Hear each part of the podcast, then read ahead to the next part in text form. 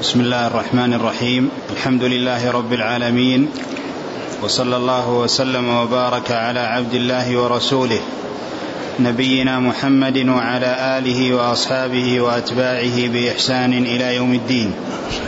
أما بعد، فيقول الحافظ رحمه الله في كتاب الجنائز: وعن عائشة رضي الله عنها قالت: والله لقد صلى رسول الله صلى الله عليه وسلم على ابني بيضاء في المسجد. رواه مسلم. بسم الله الرحمن الرحيم. الحمد لله رب العالمين، وصلى الله وسلم وبارك على عبده ورسوله نبينا محمد وعلى آله وأصحابه أجمعين. أما بعد، فإن الجنائز يصلى عليها في أماكن خارج المسجد وخارج المقبرة، وهذا هو الذي كان يفعله رسول الله صلى الله عليه وسلم، وهذا هو الأصل والغالب، ولكنه جاء فعله صلى الله عليه وسلم في المساجد في بعض الأحوال. ولهذا عائشة رضي الله عنها لما مات سعد بن أبي وقاص رضي الله عنه طلبت أن يؤتى به إلى عند حجرتها في المسجد لتصلي عليه، أنكر عليها ذلك، وأن المساجد يعني ليست أماكن لصلاة الجنازة، فهي بينت واستدلت بالحديث هذا الذي أوردته هنا، الذي أورده الحافظ هنا وهو عنها رضي الله عنها، أن الرسول صلى الله عليه وسلم صلى على ابني بيضاء بالمسجد، يعني معناه أنه وجدت الصلاة من رسول الله عليه السلام في المسجد، وأنه قد صلى على ابني بيضاء. وهذا يدلنا على أنه جائز أن يصلى بالمسجد، ولكن المصليات أولى، المصليات التي تكون خارج المسجد أولى، وهذه الأصل. وأما من حيث الجواز فإن ذلك جائز في المسجد، لهذا الدليل الذي أوردته عائشة مستدلة به على أنه تجوز الصلاة على الجنازة في المسجد. ثم إنها أكدت ذلك بالحلف وبقد واللام، والمقصود من ذلك الرد منها على من قال أنه لا يصلى بالمسجد، أو أنكر عليها صلاتها على سعد بن وقاص المسجد. قالت: والله لقد صلى النبي صلى الله عليه وسلم على ابني بيضاء في المسجد، يعني هذا الذي أنكر عليها هو ثابت عن رسول الله صلى الله عليه وسلم، لكنه كما هو معلوم يعني يدل على الجواز، وأنه شيء قليل، والكثير أنه في المصلى عليه مصلى الجنائز. وأما بالنسبة للمقابر فإن الذين تفوتهم الصلاة إذا جاءوا المقبرة والجنازة فيها يعني قبل أن تدفن يمكن أن يصلوا عليها، وإن كانت دفنت فإنه يصلي على القبر، يصلى يعني على القبر، يصلى على الجنازة وهي في القبر يعني بعد الدفن. وأما كون المقابر تكون أماكن لصلاة الجنازة وأنه لا يصلى على الجنازة إلا في المقابر، فهذا لا يسوغ وغير صحيح، لأن الصلاة في المقابر لمن فاتته الصلاة. أما أن تكون المقابر محلا لصلاة الجنازة فلم يأتي سنة تدل على ذلك، وإنما الصلاة في المقابر للتدارك بعد أن يكون الإنسان فاته أن يصلي عليها في المصليات. وإذا فهذا الحديث يدلنا على ثبوت الصلاة على الجنازة في المسجد، لأن عائشة روت هذا الحديث عن النبي صلى الله عليه وسلم، وابن بيضاهما سهل وسهيل، فالرسول عليه الصلاة والسلام صلى عليهما في هذا المسجد، مسجده المبارك. نعم. قال: وعن عبد الرحمن بن أبي ليلى قال: كان زيد بن أرقم رضي الله عنه يكبر على جنائزنا 4، وإنه كبر على جنازة 5، فسألته فقال: كان رسول الله صلى الله عليه وسلم يكبرها. رواه مسلم وال4. ثم ذكر هذا الحديث عن زيد بن أرقم أن أنه كان يعني يصلي على جنازهم 4، وهذا هو الذي الغالب من فعله صلى الله عليه وسلم، وهو الذي فعله الخلفاء الراشدون من بعده، فكانوا يصلون 4 على الجنازة، يصلون تكبيرات 4 على الجنازة. التكبيرة الأولى بعدها قراءة الفاتحة، والتكبيرة الثانية بعدها الصلاة على النبي صلى الله عليه وسلم، والتكبيرة الثالثة بعدها الدعاء الميت، والتكبيرة الرابعة يسلم بعدها. ومنهم من قال إنه يدعو أيضا دعاء يعني بعدها. فالذي هو الغالب من فعله وهو الذي عليه أصحابه يعني أنه 4 تكبيرات يكبر على الجنازة. وهنا ذكر عن زيد بن أرقم أنه كان يصلي 4، وأنه كبر على جنازة 5، لأنه زاد.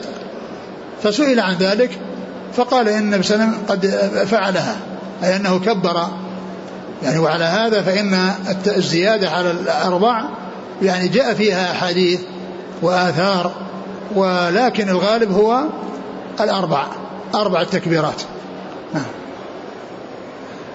قال: وعن علي رضي الله عنه أنه كبر على سهل بن حنيف 6 وقال إنه بدري، رواه سعيد بن منصور وأصله في البخاري.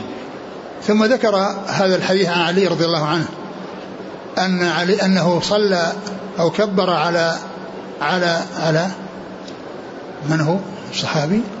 سهل بن حنيف. نعم سهل بن حنيف. نعم سهل بن حنيف رضي الله عنه، وأنه كبر 6، وأنه كبر يعني عليه 6، وهذا فيه زيادة على 4، وقد جاء يعني زيادة 5 وزيادة أكثر من ذلك يعني في بعض الأحاديث وفي بعض الآثار. ولكن الغالب الذي استقر عليه العمل، والذي يعني هو الذي يحصل في من الخلفاء ومن غيرهم أنهم يصلوا، أنهم يكبرون 4 تكبيرات، وقال إيش صلى عليه وقال إنه بدري، يعني أنه شهد بدرا. قال إنه بدري وأنه شهد بدرا، وقال وأصله في البخاري، وهو في البخاري بدون ذكر الست، وإنما أنه صلى على الجنازة ولم يذكر فيها 6 التي جاءت في هذا الحديث. ولكن الزيادة على 4 يعني ثابتة في أحاديث، ولكن الذي استقر عليه العمل يعني من المسلمين في زمن الخلفاء الراشدين وبعدهم أنها تكون 4. وإذا فعل شيء ثابتة في السنة عن رسول الله صلى الله عليه وسلم فإنه يفعل، ولكن الغالب في الاستعمال هو 4. قال: وعن جابر رضي الله عنه قال: كان رسول الله صلى الله عليه وسلم يكبر على جنائزنا 4 ويقرأ بفاتحة الكتاب في التكبيرة الأولى، رواه الشافعي بإسناد ضعيف. ثم ذكر هذا الحديث عن النبي صلى الله عليه وسلم أن رسول الله قال عن جابر يقول: كان يكبر على جنائزنا 4، ويقرأ بعد التكبيرة الأولى فاتحة الكتاب، وهذا الحديث في إسناده ضعف، ولكنه موافق للأحاديث الأخرى الدالة على أن تكبيرة تكون 4، وعلى أنه تقرأ في التكبيرة الأولى أو بعد التكبيرة الأولى الفاتحة، وأنه أيضا يجوز أن يقرأ معها شيء من القرآن كما جاء ذلك في بعض الأحاديث. حاصل أن الحديث إسناده ضعيف، ولكنه من حيث المعنى موافق ومتفق مع الأحاديث الأخرى التي فيها ذكر 4 وفيها ذكر قراءة الفاتحة نعم. قال: وعن طلحة بن عبد الله بن عوف رضي الله عنه قال: صليت خلف ابن عباس على جنازة فقرأ فاتحة الكتاب فقال: لتعلموا أنها سنة، رواه البخاري.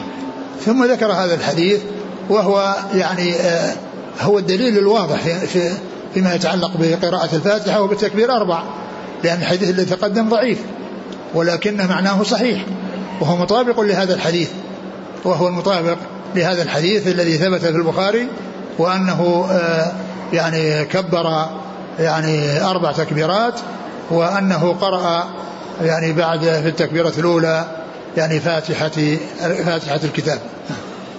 قال: وعن عوف بن مالك رضي الله عنه قال: صلى رسول الله صلى الله عليه وسلم على جنازة فحفظت من دعائه: اللهم اغفر له وارحمه وعافه واعف عنه وأكرم نزله ووسع مدخله واغسله بالماء والثلج والبرد ونقه من الخطايا كما ينقى الثوب الأبيض من الدنس، وأبدله دارا خيرا من داره وأهلا خيرا من أهله، وأدخله الجنة وقه فتنة القبر وعذاب النار.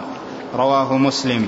ثم ذكر بعد أن ذكر التكبيرات وقراءة الفاتحة أنه يعني الدعاء الذي يدعو به في صلاته، الدعاء الذي يدعو به في صلاته على الميت، وذلك بعد التكبيرة الثالثة، بعد التكبيرة الثالثة. فيعني هذا الحديث عن رسول الله صلى الله عليه وسلم يقول في دعائه: اللهم اغفر له وارحمه وعافه واعف عنه وأكرم نزله ووسع مدخله واغسله بالماء والثلج والبرد ونقه من الذنوب من الخطايا كما ينقى الثوب الأبيض من الدنس، وأبدله دارا خيرا من داره وأهلا خيرا من أهله، وأعده وقيه فتنة القبر وعذاب النار، وقيه فتنة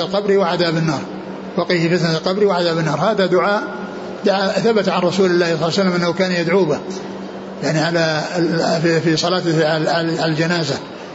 وإذا كان يعني وقوله أهلا خيرا من أهله، أهلا خيرا من أهله، دارا خيرا من داره، يعني دارا في الجنة خيرا من داره في الدنيا، والأمر في ذلك واضح. وأما قوله أهلا خيرا من أهله يعني زوجا خيرا من زوجه، لأن الأهل يراد به الزوجة، وقد جاء في القرآن كثيرا ذكر الأهل بالزوجة مع قصة موسى وسيره بأهله، وهي امرأته التي يعني إحدى الابنتين التي جاءت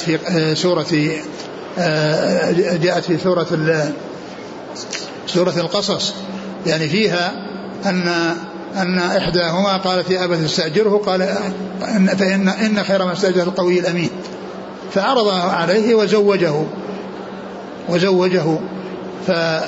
يعني فيقال أو جاء في قصة موسى وغيره يعني آيات عديدة فيها ذكر الأهل وأنه سار بأهله أي زوجته.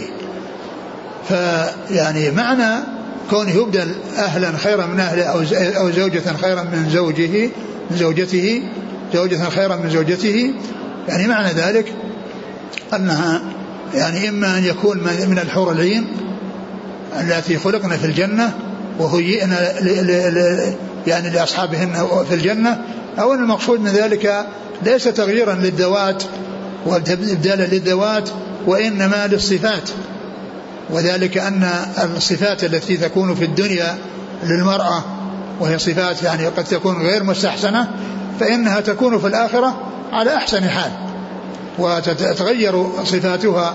فإذن هو تبديل ليس للذوات، وأن زوجته يعني لا تكون زوجته في الآخرة، فإنها تكون زوجته في الآخرة، ولكنها تكون على هيئة وعلى أخلاق وعلى صفات تختلف عن صفاتها في الدنيا.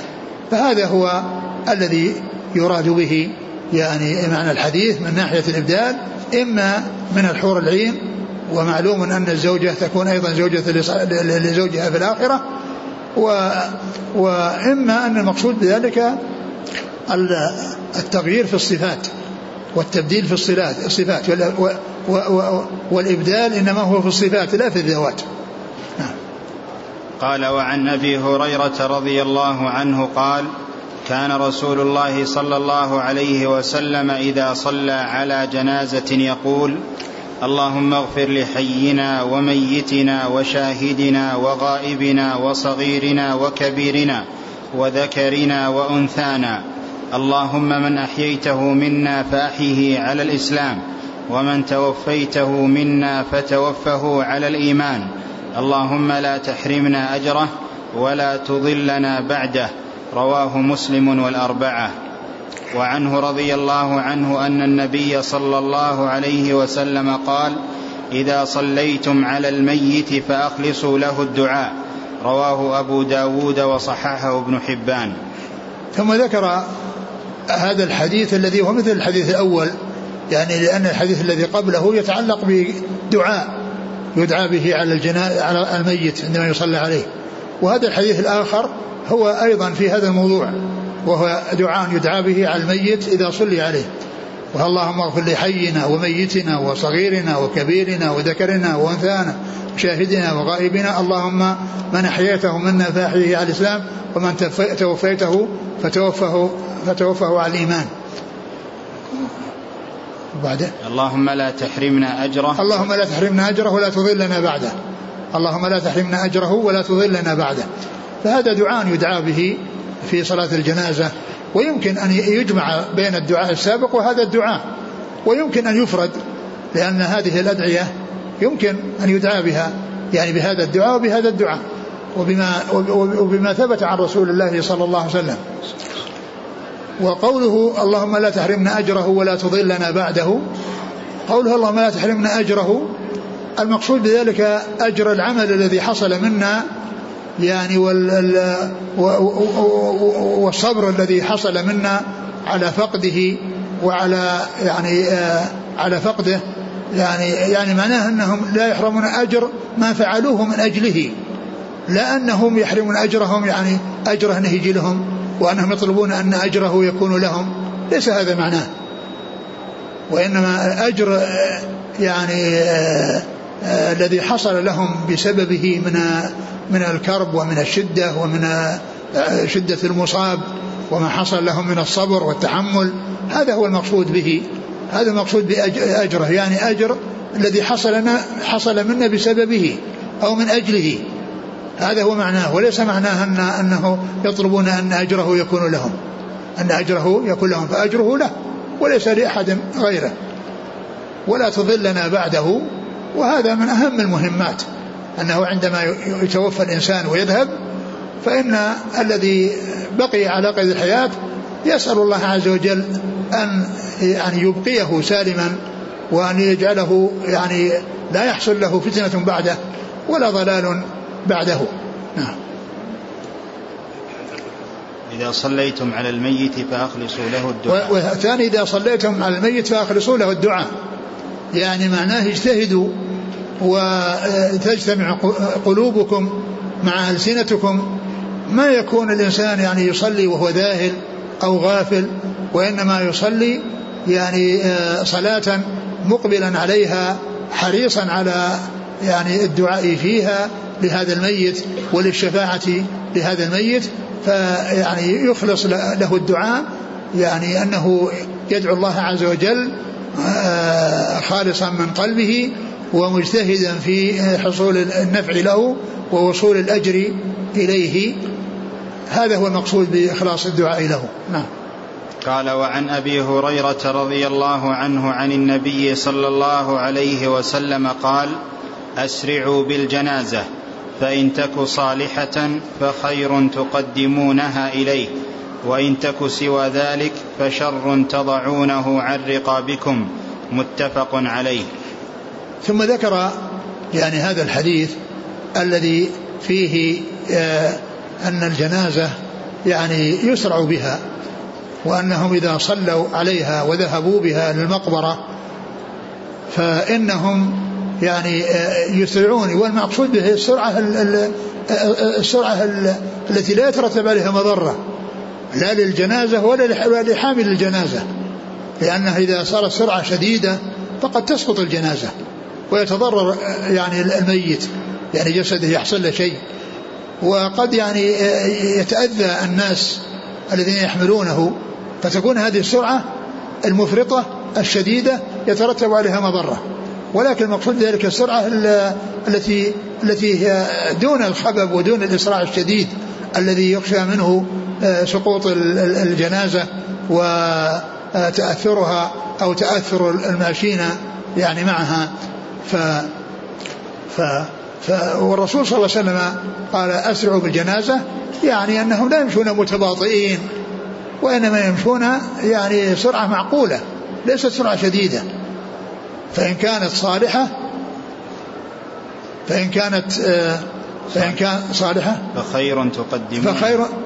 فخير تقدمونها إليه, يعني أنكم توصلونها إلى خير بسرعة, توصلونها إلى الجزاء وإلى الثواب, لأن الحد الفاصل يعني أن الإنسان إذا دخل في قبره فإنه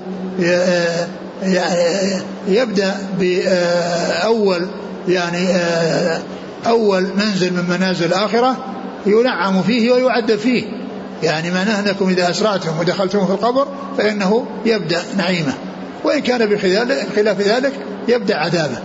وقال هذا خير تقدمونها إليه, يعني معناه أن تصل إلى هذا النعيم الذي أعده الله لها, وإن كانت بخلاف ذلك فشر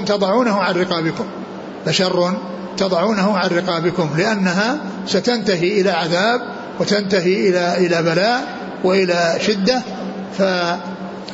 فالإسراع يعني إن كانت صالحة فهي يسرع بها إلى الخير, وإن كانت غير ذلك فإنهم يحملون شرا ويضعون هذا الشر عن رقابهم, يعني في المقبرة يعني استعدادا لدفنه أو ذهاب به رأسا إلى القبر إذا كان جاهزا وكان يعني مهيئا. فسواء وضعوه في الأرض ويحتاج القبر إلى إكمال, أو أنهم وضعوه في القبر رأسا. نعم. قال وعنه رضي الله عنه قال قال رسول الله صلى الله عليه وسلم من شهد الجنازة حتى يصلى عليها فله قراط, ومن شهدها حتى تدفن فله قراطان. قيل وما القراطان؟ قال مثل الجبلين العظيمين. متفق عليه. ولمسلم حتى توضع في اللحد, وللبخاري أيضا من حديث أبي هريرة رضي الله عنه من تبع جنازة مسلم إيمانا واحتسابا وكان معها حتى يصلى عليها ويفرغ من دفنها فإنه يرجع بقراطين, كل قراط مثل جبل أحد.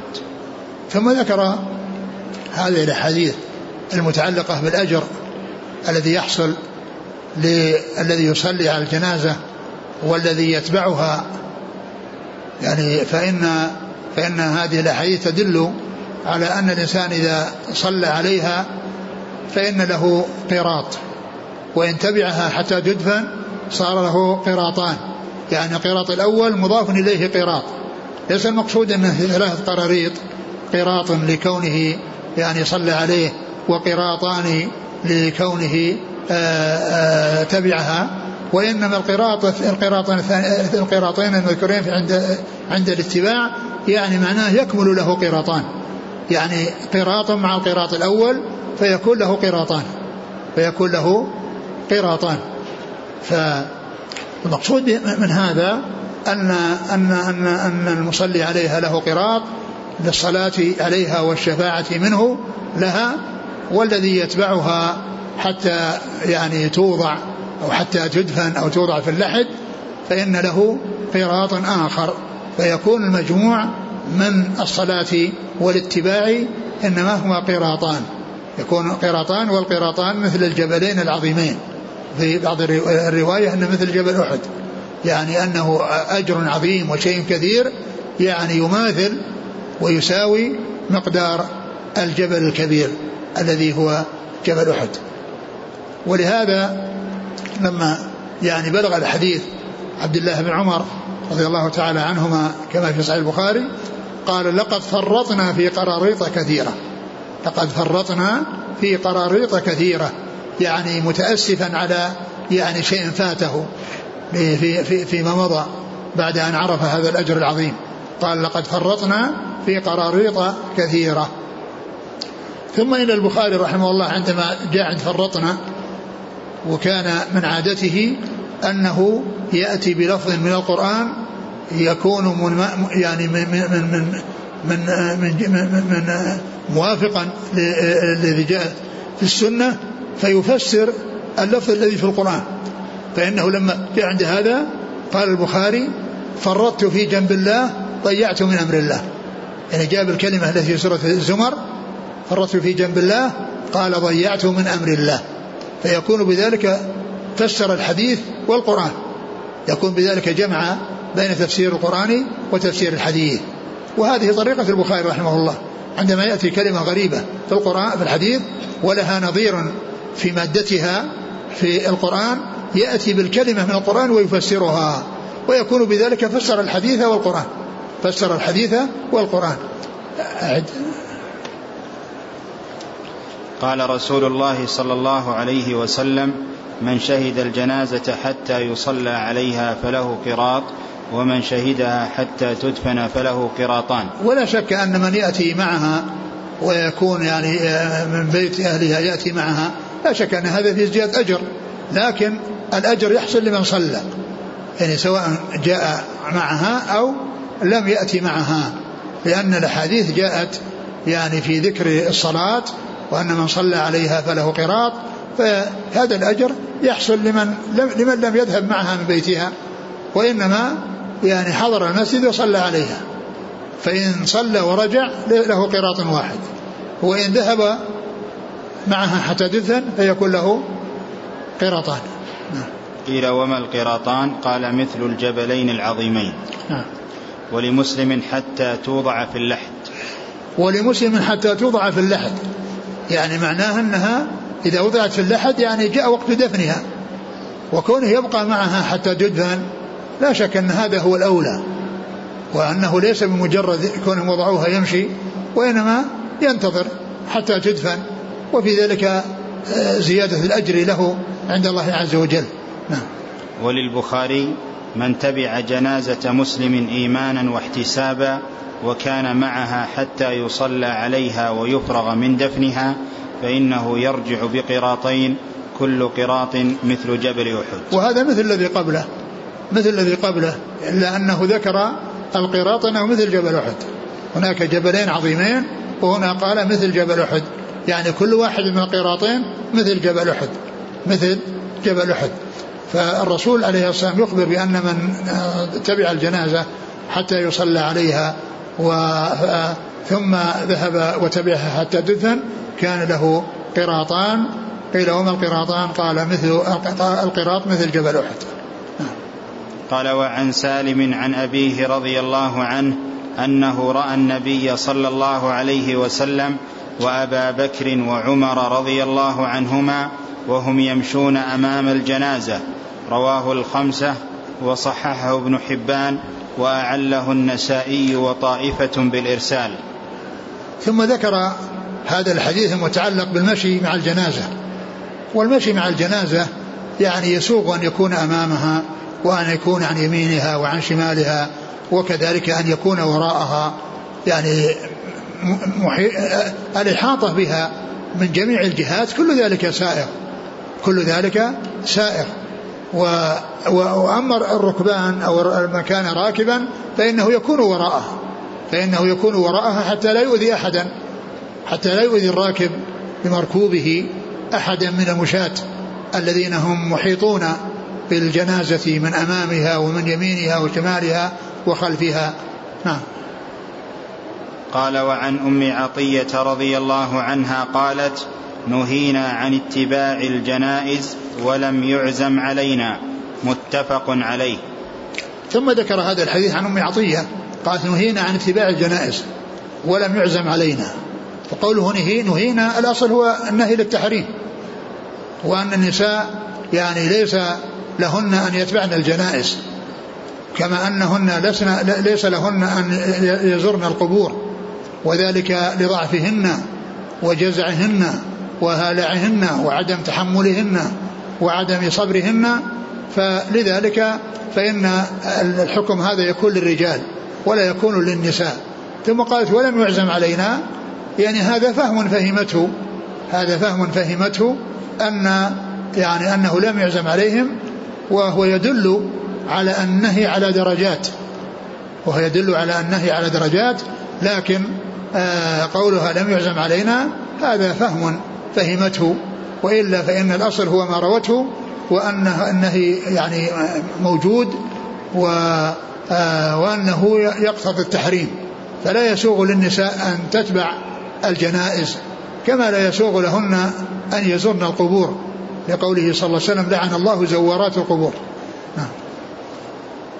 قال: وعن أبي سعيد رضي الله عنه أن رسول الله صلى الله عليه وسلم قال: إذا رأيتم الجنازة فقوموا، فمن تبعها فلا يجلس حتى توضع. متفق عليه. ثم ذكر هذا الحديث يتعلق بالقيام للجنازة إذا مرت، وقال: إذا مرت الجنازة فقوموا ومن تبعها فلا يجلس حتى تدفن، يعني أن ما يتبع الجنازة ويمشي مع الجنازة فإنه لا يجلس حتى توضع في الأرض، إن كان القبر يعني جاهزا فإنها يعني يذهب بها إلى القبر وتوضع في اللحد، وعند ذلك يجلس الإنسان. وإذا كان القبر ليس مستوفيا يعني تهيئته فإنه يعني توضع في الأرض ويجلس إذا وضعت، والقيام للجنازة جاء يعني فيه يعني أحاديث، وكذلك أيضا وليست خاصة بجنائز المسلمين، بل حتى جنائز الكفار جاء ما يدل على ذلك، وذلك من أجل رهبة الموت ومصيبة الموت وتذكر الموت. وقد اختلف العلماء، منهم من قال إنه منسوخ، وأن هذا كان في أول أمر ثم نسخ، وأن الإنسان يعني لا يقوم للجنازة. ومن أهل العلم من قال إنه يقام لها لكنه على سبيل الندب، لأنه جاء في بعض الأحاديث أنه قام وقعد، فهذا يدل على أنه ليس للوجوب، والأمر أنه ليس للوجوب إنما هو الاستحباب.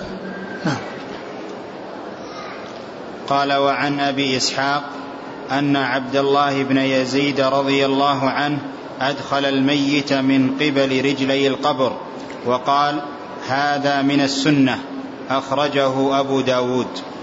ثم ذكر هذا الحديث عن عبد الله بن يزيد، نعم أنه أدخل الميت، أنه يعني روى عن النبي صلى الله عليه وسلم أنه أدخل الميت من جهة رجليه، يعني أنه جاء به من الجهة التي تكون فيها الرجلين، يعني معناها أنه أتي به من رأسه يعني مارا في مكان رجليه حتى وصل إلى أن يكون يعني على سمت القبر، ثم أنزل في اللحد، لأنه يدخل ويسل سلا من جهة اليسار. وجاء يعني وهذا يعني على أولوية هذا، وقد جاء أنه يمكن أن يكون يعني من جهة الأمام، من جهة القبلة، يعني بيأتي به يعني يستقبل يعني بطوله. أما هذا فإنه يأتي بعرضه ويأتي برأسه ثم حتى يوصل به إلى نهاية القبر من جهة اليمين ثم يوضع. فالحديث هذا يعني يدل على أنه يدخل من جهة القبر من جهة الرجلين، وجاء أيضا أنه ما يدل على أنه يؤتى به من جهة الأمام، والأمر في ذلك واسع، ولكن هذا هو الذي جاء في نص يكون مستحبا ويكون أولى، وليس بلازم، وليس لازما أنه لا يدخل إلا بهذه الطريقة. قال: وعن ابن عمر رضي الله عنهما عن النبي صلى الله عليه وسلم قال: إذا وضعتم موتاكم في القبور فقولوا بسم الله وعلى ملة رسول الله. أخرجه أحمد وأبو داود والنسائي، وصححه ابن حبان، وأعله الدارقطني بالوقف. ثم ذكر هذا الحديث الذي فيه أنه إذا وضعتم الجنازة، أو إذا إذا وضعتم موتاكم في القبور إذا وضعتم موتاكم في القبور فقولوا بسم الله وعلى ملة رسول الله, بسم الله وعلى ملة رسول الله, لأنه يدعى بهذا الدعاء ويسمى الله عز وجل عند وضعه, ويقال على ملة رسول الله عليه الصلاة والسلام, يعني على الملة التي جاء بها الرسول صلى الله عليه وسلم, وهي أن يكون يعني مستقيما وعلى ملة الرسول عليه السلام في حياته, ثم يكون عليها بعد وفاته, فيرجى له الخير ويرجى له الثواب. وهذا دعاء يعني اختلف في يعني رفعه ووقفه, وسواء كان يعني إذا لم يكن مرفوعا فالوقف يكفي, الوقف يكفي, يعني وقفه على الصحابي وأنه يعني يقول يعني هذا القول يعني فإنه يؤتى به ويعمل به. قال وعن عائشة رضي الله عنها أن رسول الله صلى الله عليه وسلم قال كسر عظم الميت ككسره حيا, رواه أبو داود بإسناد على شرط مسلم, وزاد ابن ماجه من حديث أم سلمة رضي الله عنها في الإثم. ثم ذكر هذا الحديث المتعلق بالميت والمحافظة على جسده وعدم تعريضه للكسر أو للجرح, وإنما يحافظ عليه ويوضع في قبره, وأنه يعني لا يكسر عظمه وكذلك لا يجرح بدنه, وإنما يحافظ عليه. وقد قال عليه الصلاة والسلام مبينا يعني حكم ذلك في الأموات وأنه مماثل للأحياء, قال كسر عظم الميت ككسره وهو حي, ومعلوم أن كسره وهو حي كناية عليه, ويعني فيه الضمان. وأما ما يتعلق بعد الموت فإنه مثله, يعني فإنه مثله في يعني في عظم شأنه وخطورته. وقد جاء في يعني في عند ابن ماجه يعني بزيادة في الإثم, يعني أنه مثله في الإثم, وأن صاحبه يأثم, هذا هو المقصود. ولكن هذه الزيادة جاءت عند ابن ماجه, والحديث يعني جاء عند ابن ماجه وغيره بهذا اللفظ وهو صحيح. وأما زيادة في الإثم فهذه يعني جاءت عند ابن ماجه, وقد تكون تفسيرا يعني من بعض الرواة, مثل ما جاء في حديث لا يعلم المار بين يدي المصلي ماذا عليه يعني من الإثم, زيد يعني فيه لبيان الحكم, وأن المقصود بذلك ما عليه من الإثم, مع أن كلمة من الإثم ما هي موجودة في الحديث, فهذه من جنسها. قال وعن سعد بن أبي وقاص رضي الله عنه قال الحدوا لي لحدا وانصبوا علي اللبن نصبا كما صنع برسول الله صلى الله عليه وسلم, رواه مسلم. وللبيهقي عن جابر رضي الله عنه نحوه وزاد ورفع قبره عن الأرض قدر شبر, وصححه ابن حبان.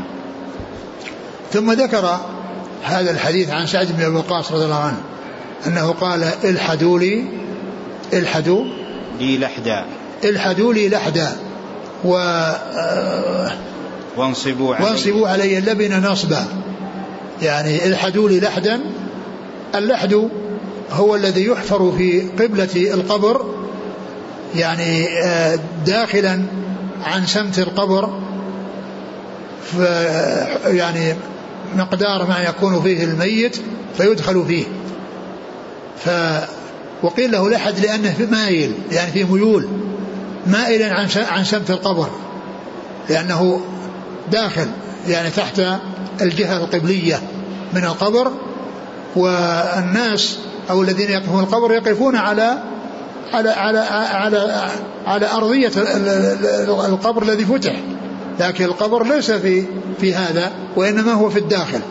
قال وانصبوا علي لبن نصبا, يعني معناه أنه يوقف اللبن الذي يوضع من الطين, يعني بحيث أنه يعني يصف اللبن أسفله على حافة أرض القبر, والحافة الثانية على الجدار الذي يعني اللحد تحته, يعني ثم يعني هذا اللبن يعني يوضع عليه الطين يعني ويوضع قبل الطين يعني الإذخر يعني كما جاء في الحديث يعني الذي سبق أن مر بنا في الحج قال ابن العباس إلا الإذخر فإنه لقيننا وقبورنا أو لبيوتنا يعني ومعنى ذلك أنهم يتخذونه تسد به الخلل التي بين اللبن ثم إذا وضعوا التراب والنهال فإنه لا يدخل على الميت فتكون الفتحات التي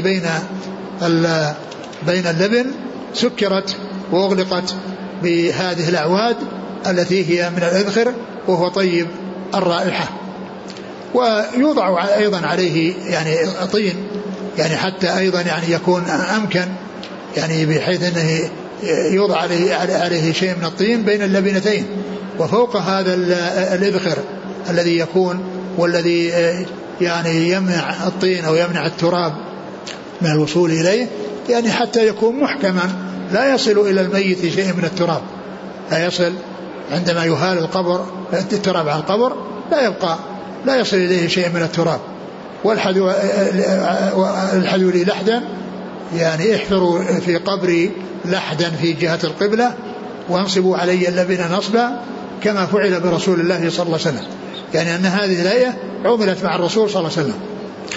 وقد جاء أنه أيضا يكون هناك شق يعني في وسط القبر يشق فيه شق وينزل فيه الميت ثم يوضع اللبن فوقه ولكن اللحد هو الأولى وهو الأفضل والذي فعل برسول الله صلى الله عليه وسلم والذي فعل برسول الله عليه السلام وهو الذي أراده سعد بن أبي وقاص أن يعمل له كالذي عمل لرسول الله صلى الله عليه وسلم وكل منهما صحيح يعني يجوز اللحد ويجوز الشق واللحد يعني ينصب نصبا وأما الشق يوضع عليه اللبن وضعا ولكن اللحد هو الأفضل وهو الذي فعل برسول الله صلى الله عليه وسلم وأما الشق فإنه جائز.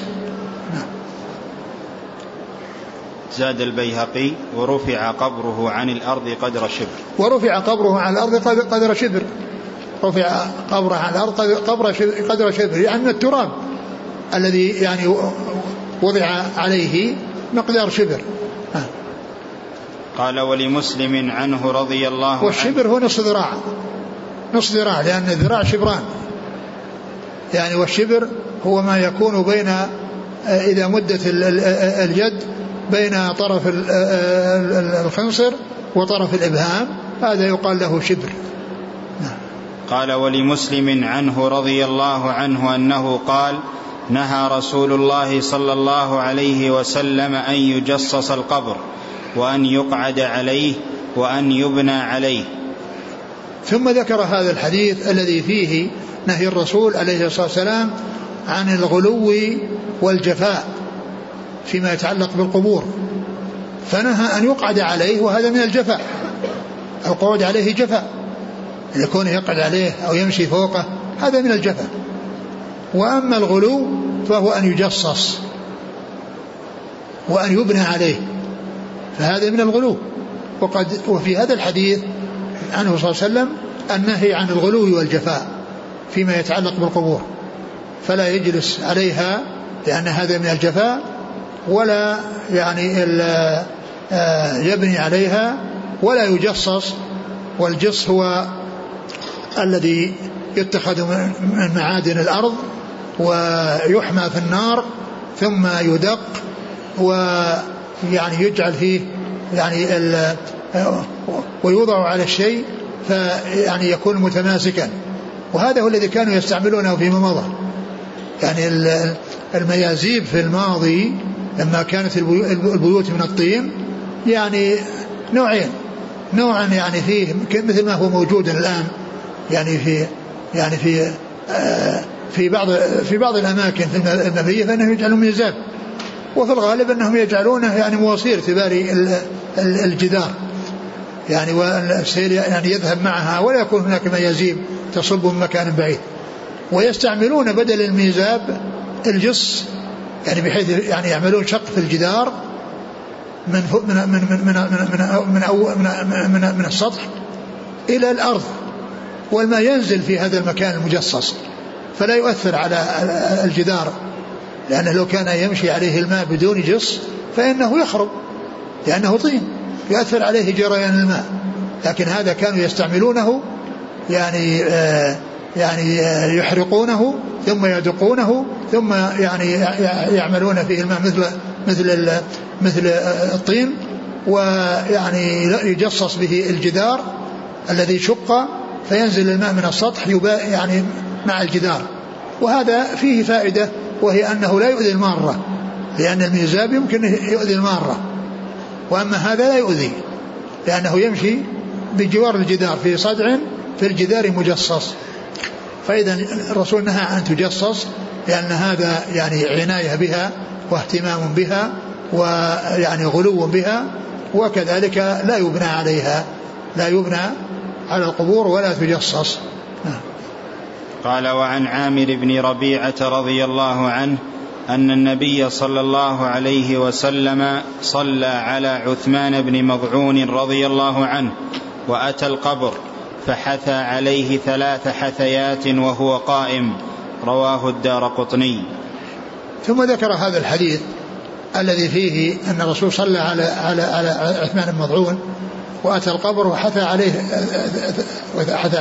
3 حثيات، يعني هذا يعني إذا كان معناه أنه يعني يأتي القبر ويشارك في الدفن بأن يحثو 3 حثيات، فهذا جاء حديث يعني تدل على ذلك.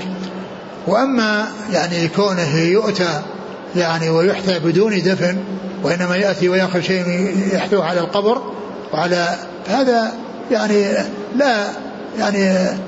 لا فائدة من وراءه وليس فيه مشاركة، وإنما المشاركة إذا لم يكن إنسان يدفن يعني يأتي ويحثو يعني 3 حثوات ويترك المجال لغيره، يترك المجال لغيره. فإذا كان المقصود به هذا المعنى الذي هو أتى القبر يعني ذهب معه وشارك في دفنه وحثى 3 حثيات، فهذا مستقيم وقد جاء أحاديث تدل على ذلك. نعم. قال وعن عثمان رضي الله عنه قال كان رسول الله صلى الله عليه وسلم إذا فرغ من دفن الميت وقف عليه وقال استغفروا لأخيكم واسألوا له التثبيت فإنه الآن يسأل، رواه أبو داود وصححه الحاكم.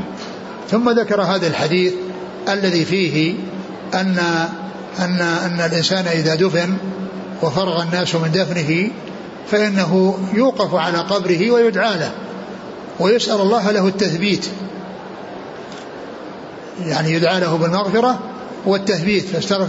قال استغفروا لأخيكم، قال اللهم اغفر له وثبته عند السؤال، يعني كيفية الدعاء يقول اللهم اغفر له وثبته عند السؤال، لأنه يسأل في قبره فهذا فيه وهذا هو الذي يكون فيه وقت السؤال، لأنه يسأل بعدما يدفن وبعدما يدفن في قبره يأتيه ملكان ويسألانه عن ربه ودينه ونبيه، وهذه هي التي يسأل عنها في القبر، وهي أصول 3 بنى عليها الشيخ محمد بن عبد الوهاب رحمه الله كتابه الأصول 3 وأدلتها.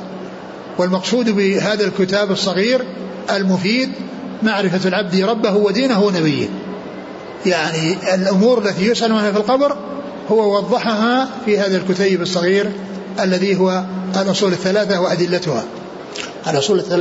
وأدلتها، لأن هذا الكتيب النافع المفيد مبني على الأمور 3 التي يسأل عنها في القبر، وهي معرفة الرب والدين والنبي. فقال استغفروا لأخيكم وسألوا له التثبيت فإنه الآن يسأل، هذا يدلنا على مشروعية ذلك، ولكن كل واحد يدعو لنفسه، ما يدعون دعاء جماعيا واحد يدعو وهم يؤمنون، وإنما كل واحد يدعو اللهم اغفر له اللهم ثبته عند السؤال، كلام بسيط ما يحتاج إلى يعني تعليم أو إلى متابعة، وإنما يأتي بهذا الدعاء اللهم اغفر له وثبته عند السؤال. والله تعالى أعلم، وصلى الله وسلم وبارك على عبده ورسوله نبينا محمد على آله وأصحابه أجمعين.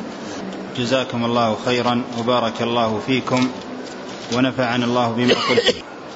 يقول السائل: ما القول الصحيح في الدعاء بعد التكبيرة الرابعة؟ والله يعني جاء يعني أقول جاء يعني فيما أظن أنه جاء في شيء وقد ذكره النووي في رياض الصالحين في كتاب رياض الصالحين لأنه ذكر ذلك وذكر الدعاء يعني بعد التكبيرة الرابعة. يسأل عن رفع اليدين في تكبيرات الجنائز.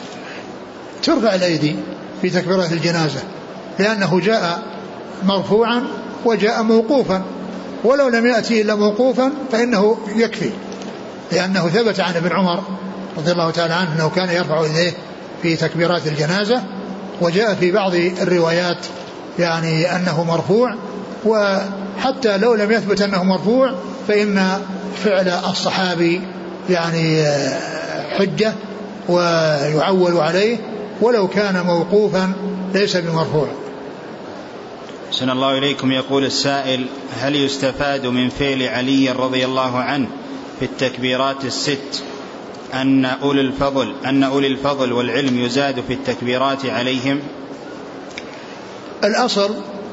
الأصل أن التكبيرات هي 4 وقد جاء ما يدل على ذلك، لكنه قال أنه بدري أو أنه شهد بدرا، والأمر في ذلك واسع، إن أتى ب5 أو أتى ب6 أو بأكثر، ولكن الذي يعني أطبق عليه العلماء والذي استقر عليه الأمر في الصلاة على الجنازة أنه يكبر عليها 4 تكبيرات. أحسن الله إليكم. يقول السائل: هل قراءة ابن عباس رضي الله عنهما للفاتحة كانت جهرة؟ نعم، هو جهرة ليعرف الناس أنها سنة ليعلمهم، جهرة ليعلمهم، ولكن الأصل هو عدم القراءة، ولهذا قال: إنما فعلت ذلك لتعلموا أنها سنة. أحسن الله إليكم. يقول السائل: هل يجوز الصلاة على الجنازة في المقابر؟ أنا ذكرت قريبا أن المقبرة لا يصلح أن تكون موضعا لصلاة الجنائز، بمعنى أن الناس يأتون من مصلى الجنازة سواء كان المسجد أو البيت، ويعني أو أنهم لا يأتون المسجد ولا يأتون المصلى وإنما يجتمعون في المقبرة. هذا لم يأتي شيء يدل عليه، ولكنها يصلى عليها في المصلى ويصلى عليها في المسجد، ومن فاتته الصلاة عليها في المسجد أو المصلى فإن له أن يصلي عليها في المقبرة سواء كان قبل الدفن أو بعد الدفن. أما كون الناس يعني يجعلون المقابر أماكن للصلاة فهذا ما جاء شيء يدل عليه، وإنما جاء غالبا في مصليات، وجاء يعني قليلا في المسجد أو في المساجد. أما كون الناس لا يصلون عليها في المصليات ولا في المساجد وإنما يجتمعون في المقابر ويصلون عليها في المقبرة، هذا ليس هناك شيء يدل على هذا. لكن نعم، التدارك يمكن من فاتته الصلاة عليها في المصلى أو في المسجد فله أن يصلي عليها في المقبرة، سواء كان يصلي عليها قبل الدفن أو يصلي عليها بعد الدفن. يقول السائل: من فاتته بعض التكبيرات في صلاة الجنازة كيف يقضيها؟ الإنسان عندما يأتي للصلاة فالأمر فيها كما قال الرسول صلى الله عليه وسلم: ما أدركتم فصلوا وما فاتكم فأتموا. وصلاة الجنازة شرع فيها قراءة الفاتحة وشيء من القرآن معها، يجوز بعد التكبيرة الأولى، وبعد التكبيرة الثانية الصلاة على الرسول صلى الله عليه وسلم، وبعد التكبيرة الثالثة الدعاء الميت، وبعد ذلك الرابعة السلام سواء سبقه يعني دعاء أو لم يسبقه. وإنما شرع قراءة الفاتحة وقراءة والاتيان بالصلاة على النبي صلى الله عليه وسلم قبل الدعاء، لأن هذا من أسباب قبول الدعاء. ولهذا الرسول صلى الله عليه وسلم لما سمع الرجل الذي يدعو وقال: عجل هذا، ثم أخبره بأنه يحمد الله ويصلي على رسول الله ثم يدعو. ولهذا جاء مشروعية الدعاء بعد سبق الحمد والصلاة على رسول الله صلى الله عليه وسلم، لأن هذا من أسباب قبول الدعاء، من أسباب قبول الدعاء. يعني فالذي تفوته الصلاة أو يأتي يعني سبق بشيء من الصلاة، إذا كان يعني يكبر التكبيرة الأولى، ومعلوم أن التكبيرة الأولى هي التي يكون بها الدخول في الصلاة، وهذا أول صلاته.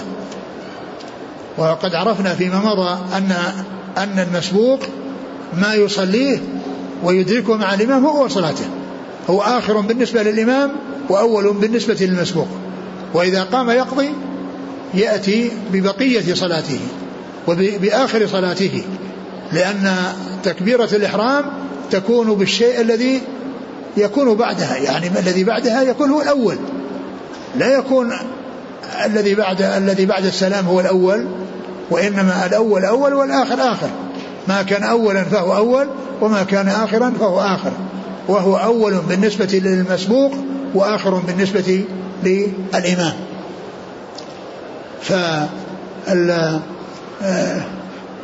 فيدخل، فإذا تمكن ودخل في الصلاة وقد سبق فيأتي بالحمد لله والصلاة على الرسول صلى الله عليه وسلم، وإن أتى بهما يعني في وقت واحد، يعني بعدما حصل فوات التكبيرة الأولى وجاءت التكبيرة الثانية. إذا دخل المسبوق في صلاة الجنازة بعد التكبيرة الثانية فإنه يقرأ الفاتحة، وإن فرغ منها قرأ معها الصلاة على النبي صلى الله عليه وسلم. وليس بلازم أن الإنسان يأتي بالصلاة الإبراهيمية بطولها ويكون ذلك سببا في عدم الدعاء، وإنما يأتي بها يعني مختصرة، فيقول اللهم صل على محمد وعلى آل محمد، ثم ينتقل إلى الدعاء، لأن المهم في صلاة الجنازة هو الدعاء. وإنما هذه شرعت لأنها من أسباب قبوله أن يسبق بحمد الله والصلاة على رسول الله. فليس بلازم الإنسان يعني فيما يتعلق بالصلاة أن يأتي بالصلاة الإبراهيمية، اللهم صل على محمد وعلى آل محمد كما صليت على إبراهيم وعلى آل إبراهيم إنك حميد مجيد، اللهم بارك على محمد وعلى آل محمد كما باركت على إبراهيم وعلى آل إبراهيم إنك حميد مجيد. إذا كانت هذه ستشغل عن الدعاء فالدعاء مقدم، لأن الدعاء هو المقصود من صلاة الجنازة وهو شفاعة، وإنما شرع قبله الحمد والصلاة على الرسول من أجل أنه من أسباب قبول الدعاء، كما أشرت في الحديث الذي قال عجل هذا، ثم قال يعني الإنسان يحمد الله ويصلي على رسول الله ثم يدعو بما شاء. وإن كان يعني فرغ أو جاءت التكبيرة الثالثة وهو لم يأتي إلا بالفاتحة فإنه يأتي بالصلاة على الرسول صلى الله عليه وسلم مختصرة بعد التكبيرة يعني الثالثة ويأتي بالدعاء. وإن جاء في التكبيرة الثالثة وأدرك بعد الثالثة فإنه يأتي بقراءة الفاتحة ويأتي بالصلاة على النبي ويدعوه، وبعد السلام يقضي ما بقي عليه من التكبيرات ويدعو بينها دعاء قصيرا، فيقول اللهم اغفر له وارحمه. وذلك أن الجنازة لا تبقى أمامه، لأن الإمام إذا فرغ حملوها وبقي ليس أمام جنازة يصلي عليها، فإذا يتم ما بقي من التكبيرات ويدعو بينها دعاء قصيرا ثم يسلم. نعم. أحسن الله إليكم. يقول السائل: إذا كانت الجنازة امرأة فهل نقول اللهم أبدلها أهلا خيرا من أهلها؟ معلوم أن الزوج لا يقال لها أهل، وإنما الزوجة هي يقال لها أهل، لا يقال لها يعني أهل. ومعلوم أن يعني الحديث إنما جاء في يعني الرجل ويقال يعني أهلا خيرا من أهله، وليس المقصود به يعني الناس الآخرين الذين هم أولاده ويعني أقاربه، وإنما المقصود الزوجة، وإنما المقصود يعني زوجة خيرا من زوجته، إما من الحوريين أو أنها هي نفسها تكون زوجة له. لكن التبديل والتغيير إنما هو في الصفات لا في الذوات. يقول السائل: هل التعجيل بالصلاة على الجنازة بعد الموت يدخل في الإسراع بالجنازة؟ نعم، كذلك يعني هذا يدخل، يعني كونه يسرع بها ولا يتباطأ بها. اللهم إلا إذا كان هناك حاجة تدعو إلى ذلك لا بأس به. أحسن الله إليكم. يقول السائل: كسر عظم الميت هل فيه ضمان؟ لا، ليس فيه ضمان، ليس فيه ضمان. الضمان في كسر، ولكن الإنسان يأثم إذا كان متعمدا، إذا كان متعمدا فإنه يأثم. وأما الكسر الذي يحصل يعني بدون تعمد فليس فيه ضمان وليس فيه إثم، لا يكلف الله نفسا إلا وسعها. أحسن الله إليكم. يقول السائل: هل ورد أثر في فضل حمل الجنازة؟ والله ما أعلم، لا أدري. يقول السائل: هل يشرع رفع اليدين في الدعاء عند القبر؟ للإنسان أن يرفع وله ألا يرفع، لأن رفع اليدين له ثلاث حالات: المواضع الذي ورد أنها ترفع كالمواضع اللي جاءت في السنة، يعني في عرفة ومزدلفة وعند الجمرة الأولى والثانية وعند الصفا والمروة ترفع، والمواضع التي جاء أنها ما ترفع لا ترفع، مثل يوم الجمعة كل إنسان يخطب فإنه لا يرفع يديه إلا إذا استسقى، وكذلك بعد صلاة الفريضة فإنه لا ترفع الأيدي، لأن الرسول صلى الله عليه وسلم هو إمام الناس دائما وأبدا، وما عرف أنه رفع يديه عليه الصلاة والسلام. وأما الذي يعني لا يكون من هذا ولا هذا، ما جاء أنه لا ترفع فيه الأيدي ولا جاء أنها ترفع الأيدي، فهذا للإنسان يرفع ولا يرفع. وهذا من هذا القبيل الذي هو الصلاة على القبر، الدعاء على القبر بعدما يدفن، له أن يرفع ولا يرفع. يقول السائل: هل يدعى بدعاء الاستفتاح في صلاة الجنازة؟ لا، صلاة الجنازة ليس فيها استفتاح، وإنما فيها تعوذ وقراءة وتسمية وقراءة الفاتحة. أحسن الله إليكم. يقول: هل يشرع الجهر بالدعاء عند الدفن للميت؟ أي يعني بسم الله وعلى مثل رسول الله؟ لا، اللهم اغفر له وثبته عند السؤال. يعني يمكن الإنسان أنه يظهر هذا الكلام حتى يسمعه الناس، ويمكن أنه يخفيه، لكنه إذا قال اللهم اغفر له وثبته عند السؤال ما في محذور، يعني كون إنسان لنفسه. أما كونه يجهر من أجل الناس يتابعونه يقولون ما يقول أو يؤمنون على ما يقول، لا. وهذا يسأل عن قول بسم الله وعلى ملة رسول الله، هل هذا يقوله جميع المشيعين أم الذي ينزله في القبر فقط؟ لا، الذي ينزله في القبر. سبحانك اللهم وبحمدك، نشهد أن لا إله إلا أنت، نستغفرك ونتوب إليك.